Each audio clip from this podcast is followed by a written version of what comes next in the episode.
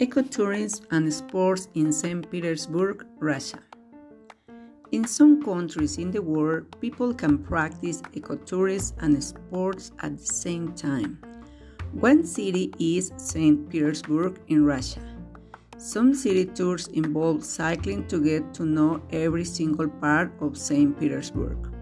Tourists can go to small towns, rivers, stores, shopping malls, ancient castles, and modern parks. It is really easy to use public transportation, so people only have to download an app for their mobile phones, enter some information like name, age, nationality, and that's it. Then they go to a special information booth to rent eco friendly transportation. People can choose to use bike, skateboards, or scooters. All those need special equipment such as knee pads and helmets, which can be rented also.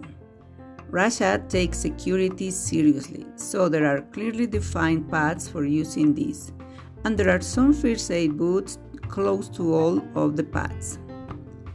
Many people around the world go to this city to experience a different way of moving around St. Petersburg is a place where you can keep fit and take amazing pictures on wheels.